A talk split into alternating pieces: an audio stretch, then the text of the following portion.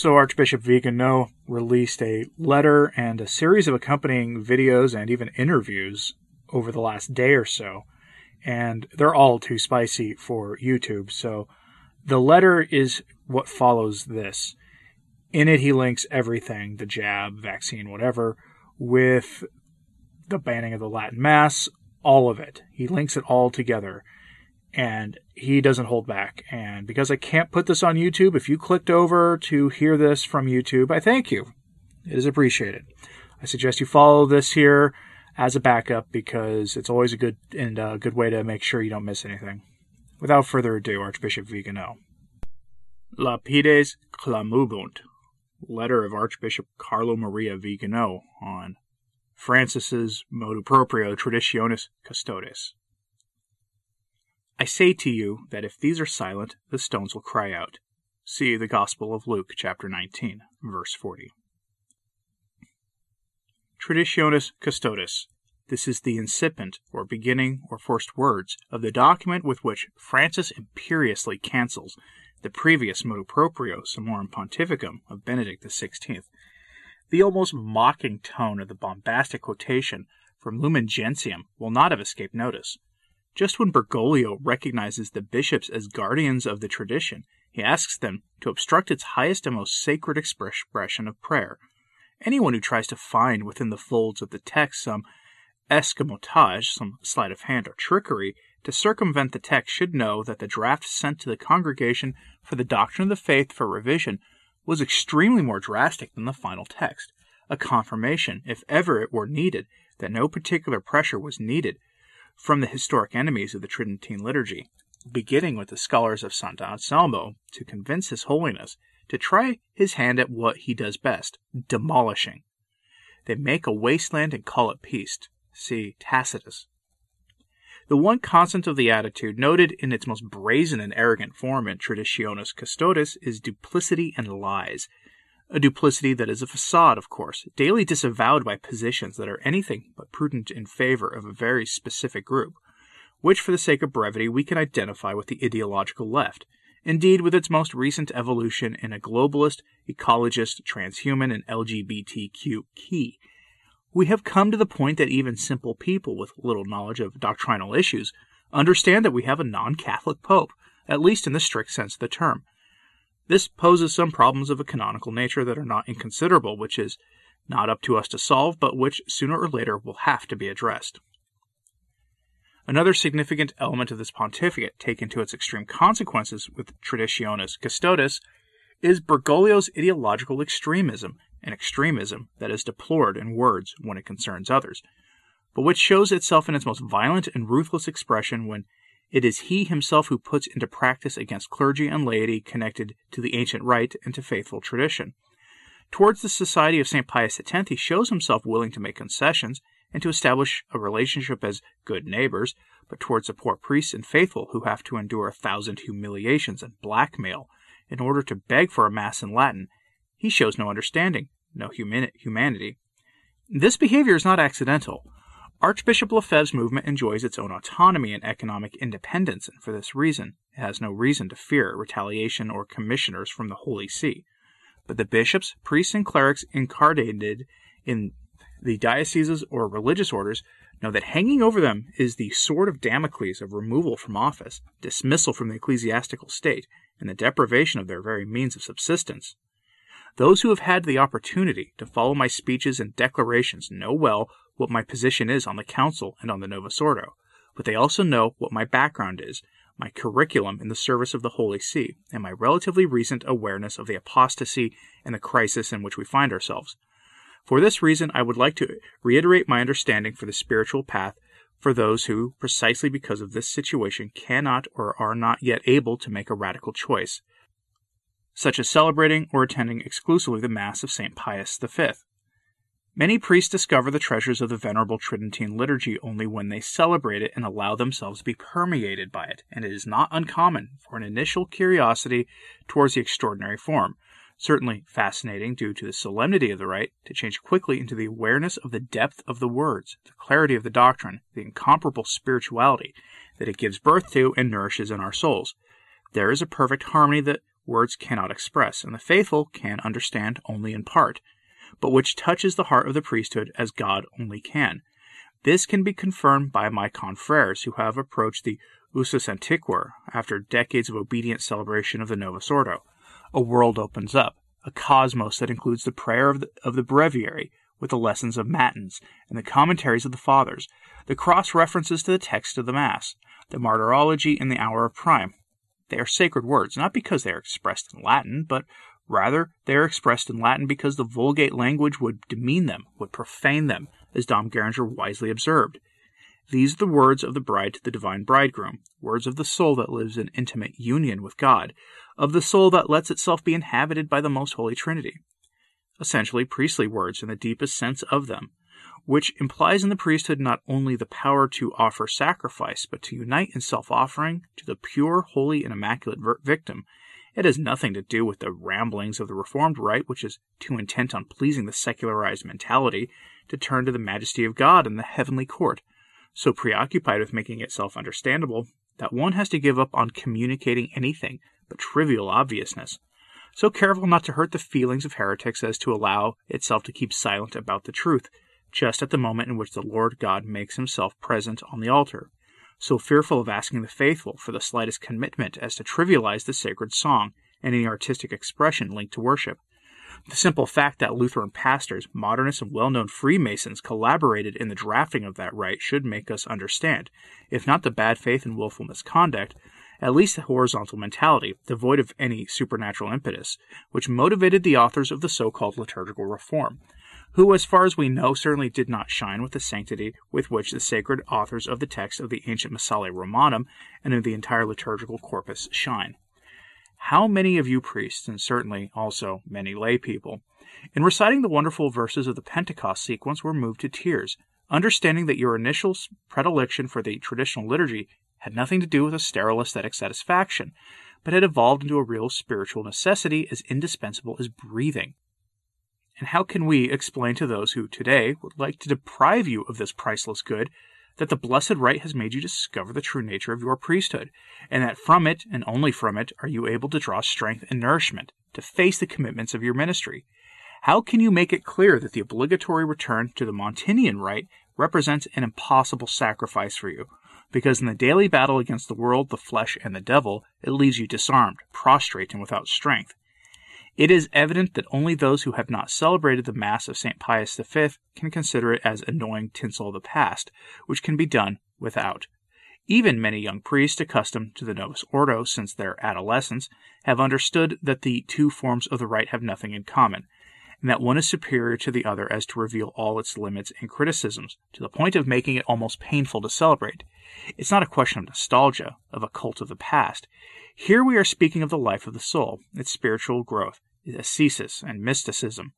concepts that those who see their priesthood as a profession cannot even understand, just as they cannot understand the agony that a priestly soul feels in seeing the Eucharistic species desecrated during the grotesque rites of communion in the era of the pandemic farce. This is why I find it extremely unpleasant to have to read in Traditionis Custodes that the reason why Francis believes that the Motu Proprio Summorum Pontificum was promulgated fourteen years ago lay only in the desire to heal the so-called schism of Archbishop Lefebvre. Of course, the political calculation may have had its weight, especially at the time of John Paul the Second, even if at that time the faithful of the Society of Saint Pius X were few in number. But the request to be able to restore citizenship to the Mass which for two millennia nourished the holiness of the faithful and gave the sap of life to Christian civilization cannot be reduced to a contingent fact. With his motu proprio, Benedict the Sixteenth restored the Roman Apostolic Mass to the Church, declaring that it had never been abolished. Indirectly, he admitted that there was an abuse by Paul the Sixth, when in order to give authority to his right, he ruthlessly forbade the celebration of the traditional liturgy. And even in the, if in that document there may be some incongruent elements, such as the coexistence of the two forms of the same rite, we can believe that these have served to allow for the diffusion of the extraordinary form, without affecting the ordinary one. In other times it would have seemed incomprehensible to let a Mass steeped in misunderstandings and omissions to be celebrated, when the authority of the pontiff could have simply restored the ancient rite. But today, with the heavy burden of Vatican Two, and with the now widespread secularized mentality, Even the mere licity of celebrating the Tridentine Mass without permission can be considered an undeniable good, a good that is visible to all due to the abundant fruits it brings to the communities where it is celebrated. And we can also believe that it would have brought even more fruits if only Summorum Pontificum had been applied in all its points, and with a spirit of true ecclesial communion. Francis knows well that the survey taken among bishops all over the world did not yield negative results, although the formulation of the questions made clear what answers he wanted to receive. That consultation was a pretext, in order to make people believe that the decision he made was inevitable and the fruit of a choral request from the episcopate. We all know that if Bergoglio wants to ob- obtain a result, he does not hesitate to resort to force, lies, and sleight of hand. The events of the last synods have demonstrated this beyond all reasonable doubt, with a post-synodical ex- exhortation drafted even before the vote on the Instrumentorum Laboris. Also in this case, the pre-established purpose was to abolish the Tridentine Mass, and the prophasis, that is, the apparent excuse, had to be the supposed instrumental use of the Roman Missal of nineteen sixty-two, often characterized by rejection not only of the liturgical form, but of Vatican two itself. He quotes Francis here. In all honesty, one can perchance accuse the Society of Saint Pius X of this instrumental use, which has every right to affirm what each of us knows well, that the Mass of Saint Pius V is incompatible with the post-conciliar ecclesiology and doctrine. But the Society is not affected by the motu proprio and has always celebrated using the nineteen sixty-two Missal, precisely by virtue of that inalienable right which Benedict the sixteenth recognized, which was not created ex nihilo in two thousand seven. The diocesan priest who celebrates Mass in the church assigned to him by the bishop, and who every week must undergo the third degree through the accusations of zealous progressive Catholics only because he has dared to recite the Confiteor prior to administering communion to the faithful, knows very well that he cannot speak ill of the Novus Ordo or Vatican two, because at the first syllable he would already be summoned to the Curia and sent to a parish church lost in the mountains.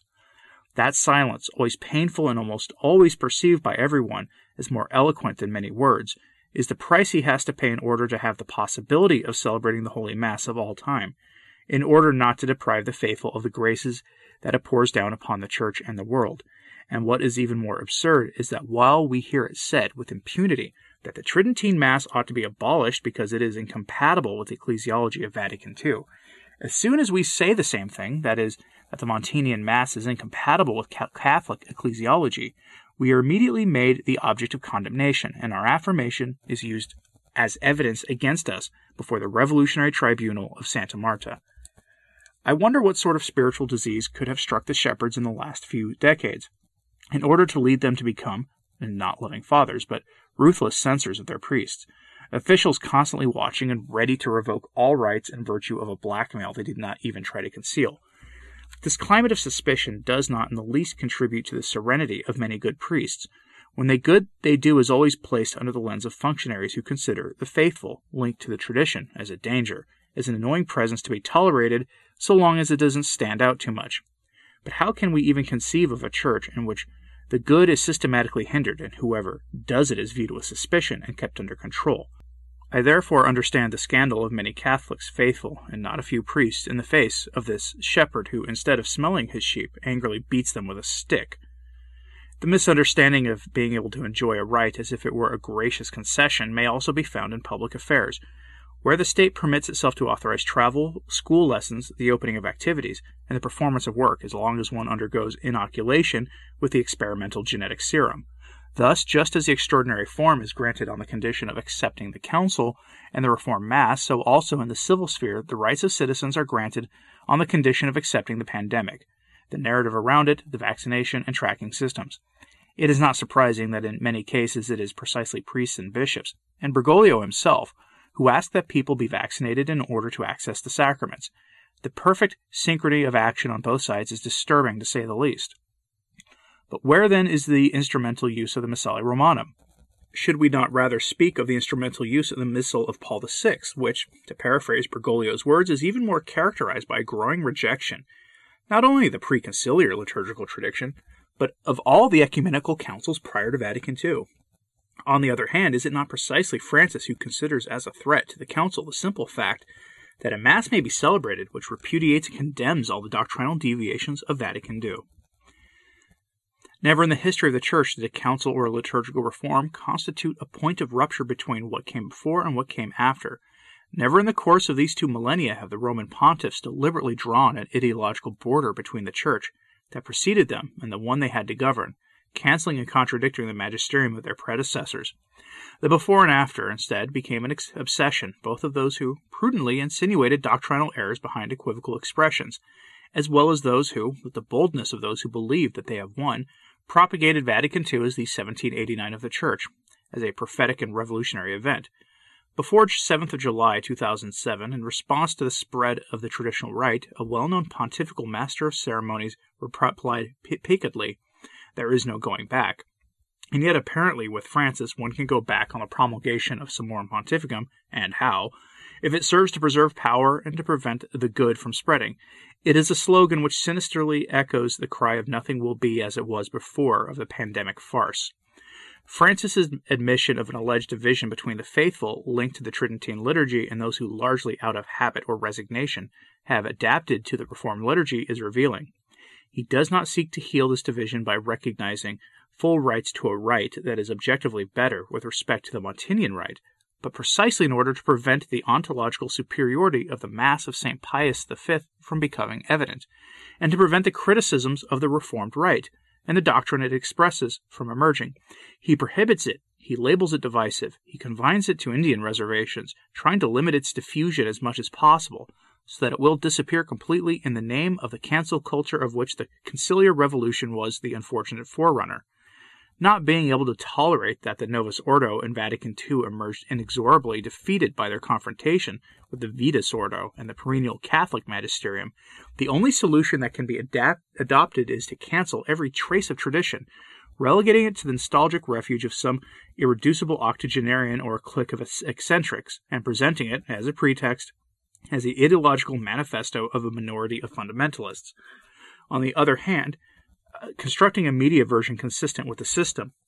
to be repeated ad nauseum in order to indoctrinate the masses, is the recurring element not only in the ecclesiastical sphere, but also in the political and civil sphere, so that it appears with disconcerting evidence that the deep church and deep state are nothing other than two parallel tracks which run in the same direction, and have as their final destination the New World Order,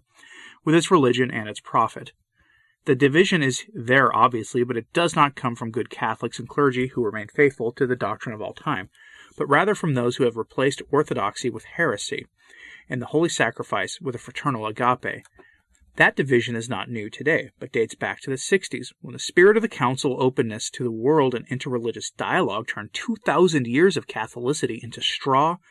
and revolutionized the entire ecclesial body, persecuting and ostracizing the refractory. Yet that division, accomplished by bringing doctrinal and liturgical confusion into the heart of the Church, did not seem so deplorable then, while today, in full apostasy, they are paradoxically considered divisive, who ask not for the explicit condemnation of Vatican Two and the Novus Ordo, but simply the tolerance of the Mass in the extraordinary form, in the name of the much-vaunted, multifaceted pluralism. Significantly, even in the civilized world, the protection of minorities is valid only when they serve to demolish traditional society, while such protection is ignored when it would guarantee the legitimate rights of honest citizens. And it has become clear that under the pretext of the protection of minorities, the only intention was to weaken the majority of the good. While now the majority is made up of those who are corrupt, the minority of the good can be crushed without mercy. Recent history does not lack illuminating precedents in this regard. In my opinion, it is not so much that this or that point of the motu proprio that is disconcerting, but rather its overall tyrannical nature accompanied by a substantial falsity of the arguments put forward to justify the decisions imposed. Scandal is also given by the abuse of power by an authority that has its own raison d'etre, not in impeding or limiting the graces that are bestowed on its adherents through the Church, but rather in promoting those graces, not in taking away glory from the divine majesty with a rite that winks at the Protestants, but rather in hindering that glory perfectly, not in sowing doctrinal and moral errors, but rather in condemning and eradicating them. Here, too, the parallel with what takes place in the civil world is all too evident. Our rulers abuse their power just as our prelates do, imposing norms and limitations in violation of the most basic principles of the law. Furthermore, it is precisely those who are constituted in authority, on both fronts, who often avail themselves of a mere de facto recognition by the rank and file. citizens and faithful, even when the methods by which they have taken power violate, if not the letter, then at least the spirit of the law. In the case of Italy, in which a non-elected government legislates on the obligation to be vaccinated and on the green pass, violating the Italian constitution and the natural rights of the Italian people, does not seem very dissimilar to the situation in which the Church finds herself, with the resigned pontiff replaced by Jorge Mario Bergoglio, chosen, or at least appreciated and supported, by the Saint Gallen Mafia and the ultra-progressive episcopate. It remains obvious that there is a profound crisis of authority, both civil and religious, in which those who exercise power do so contrary to those to whom they are supposed to protect, and above all, contrary to the purpose for which that authority has been established. I think that it has been understood that both civil society and the Church suffer from the same cancer that struck the former with the French Revolution and the latter with the Second Vatican Council.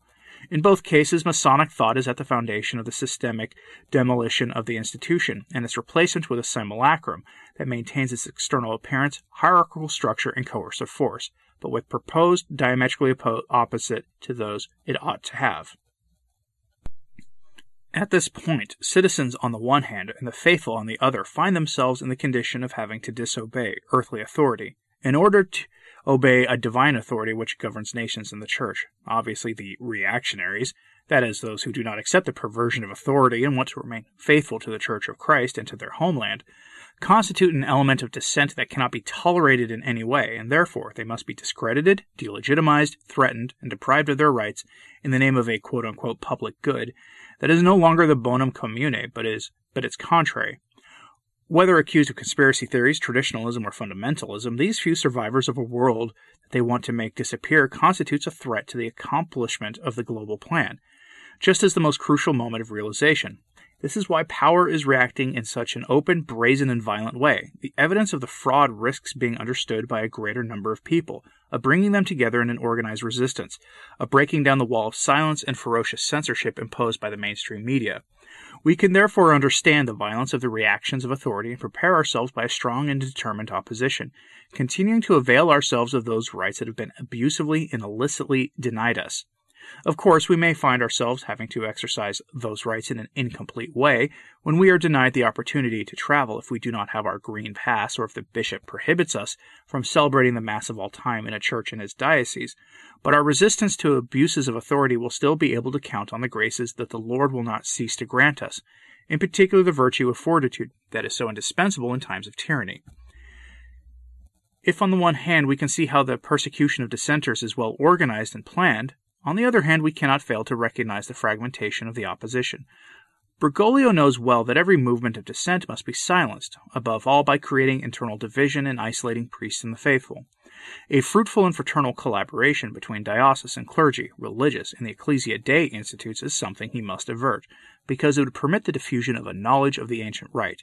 as well as a precious help in, in its ministry. But this would mean the tr- taking, making the Tridentine Mass a normality in the daily life of the faithful, something that is not tolerable for Francis. For this reason, diocesan clergy are left at the mercy of their ordinaries, while the Ecclesia Dei institutes are placed under the authority of the Congregation of Religious, as a sad prelude to a destiny that has already been sealed. Let us not forget the fate that befell the flourishing religious orders, guilty of being blessed with numerous vocations, born and nurtured precisely thanks to the hated traditional liturgy and the faithful observance of the rule. This is why certain forms of insistence on the ceremonial aspects of these celebrations risk legitimizing the provisions of the commissar and play Bergoglio's game. Even in the civil world, it is precisely by encouraging certain excesses by the dissenters that those in power marginalize them and legitimize repressive measures towards them. Just think of the case of the no-vax movements and how easy it is to discredit the legitimate protests of citizens by emphasizing the eccentricities and inconsistencies of a few, and it is all too easy to condemn a few agitated people who, out of exasperation, set fire to a vaccine center, overshadowing millions of honest persons who take to the streets in order not to be branded with the health passport or fired if they do not allow themselves to be vaccinated. Another important element for all of us is the necessity of giving visibility to our composed protest and ensuring a form of coordination for public action. With abolition of summorum pontificum, we find ourselves taken back twenty years. This unhappy decision by Bergoglio to cancel the motu proprio of Pope Benedict is doomed to inexorable failure, because it touches the very soul of the Church, of which the Lord himself is pontiff and high priest, and it is not given that the entire episcopate, as we are seeing in the last few days with relief, will be willing to passively submit to forms of authoritarianism that certainly do not contribute to the bringing peace to souls. The Code of Canon Law guarantees the bishops the possibility of dispensing their faithful from particular or universal laws under certain conditions. Secondly, the people of God have well understood the subversive nature of Traditionis Custodes, and are instinctively led to want to get to know something that is, arouses such disapproval among progressives. Let us not be surprised, therefore, if we soon begin to see the faithful coming from ordinary parish life, and even those far from the Church finding their way to the churches where the traditional Mass is celebrated. It will be our duty, whether as ministers of God or as simple faithful, to show firmness and serene resistance to such abuse, walking along the way of our own little Calvary with a supernatural spirit, which the new high priest and scribes of the people mock us and label us as fanatics. It will be our humility, the silent offering of injustices towards us, and the example of a life consistent with the creed that we profess that will merit the triumph of the Catholic Mass and the conversion of many souls. And let us remember that since we have received much, much will be demanded of us. What father among you, if his son asks him for bread, will give him a stone? Or if he asks for a fish, will give him a serpent instead? See the Gospel of Luke, chapter eleven, verses eleven to twelve. Now we can understand the meaning of these words, considering with pain and torment of heart the cynicism of, fa- of a father who gives us the stones of a soulless liturgy, the serpents of a corrupted doctrine, and the scorpions of an adulterated morality, and who reaches the point of dividing the rock of the Lord between those who accept the Novus Ordo and those who want to remain faithful to the Mass of our fathers, exactly as civil rulers are now pitting the vaccinated and unvaccinated against one another. When our Lord entered Jerusalem, sealed on a donkey's colt, while the crowd was spreading cloaks as he passed, the Pharisees asked him, "Master, rebuke your disciples." The Lord answered them, "I say to you that if these are silent, the stones will cry out." See Luke chapter nineteen, verses twenty-eight to forty. For sixty years the stones of our churches have been crying out, from which the holy sacrifice has been twice prescribed. The marble of the altars, the columns, the basilicas, and the soaring vaults of the cathedrals cry out as well, because those stones, consecrated to the worship of the true God, today are abandoned and deserted, or profaned by abhorrent rites, or transformed into parking lots and supermarkets, precisely as a result of that council that we insist on defending. Let us also cry out. We who are living stones of the temple of God, let us cry with faith to the Lord, so that he may give a voice to his disciples who today are mute, and so that the intolerable theft for which the administrators of the Lord's vineyard are responsible may be repaired. But in order that the theft to be repaired, it is necessary that we show ourselves to be worthy of the treasures that have been stolen from us. Let us try to do this by our holiness of life, by giving examples of the virtues, by prayer and the frequent reception of the sacraments. And let us not forget that there are hundreds of good priests who still know the meaning of the sacred unction by which they have been ordained ministers of Christ and dispensers of the ministry of God. The Lord deigns to descend on our altars even when they are erected in cellars or attics.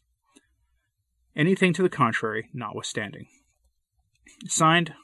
Archbishop Carlo Maria Viganò, the twenty-eighth of July, twenty twenty-one, the feasts of Saints Nazareus and Celsus, Saint Victor the First, and Saint Innocent the First.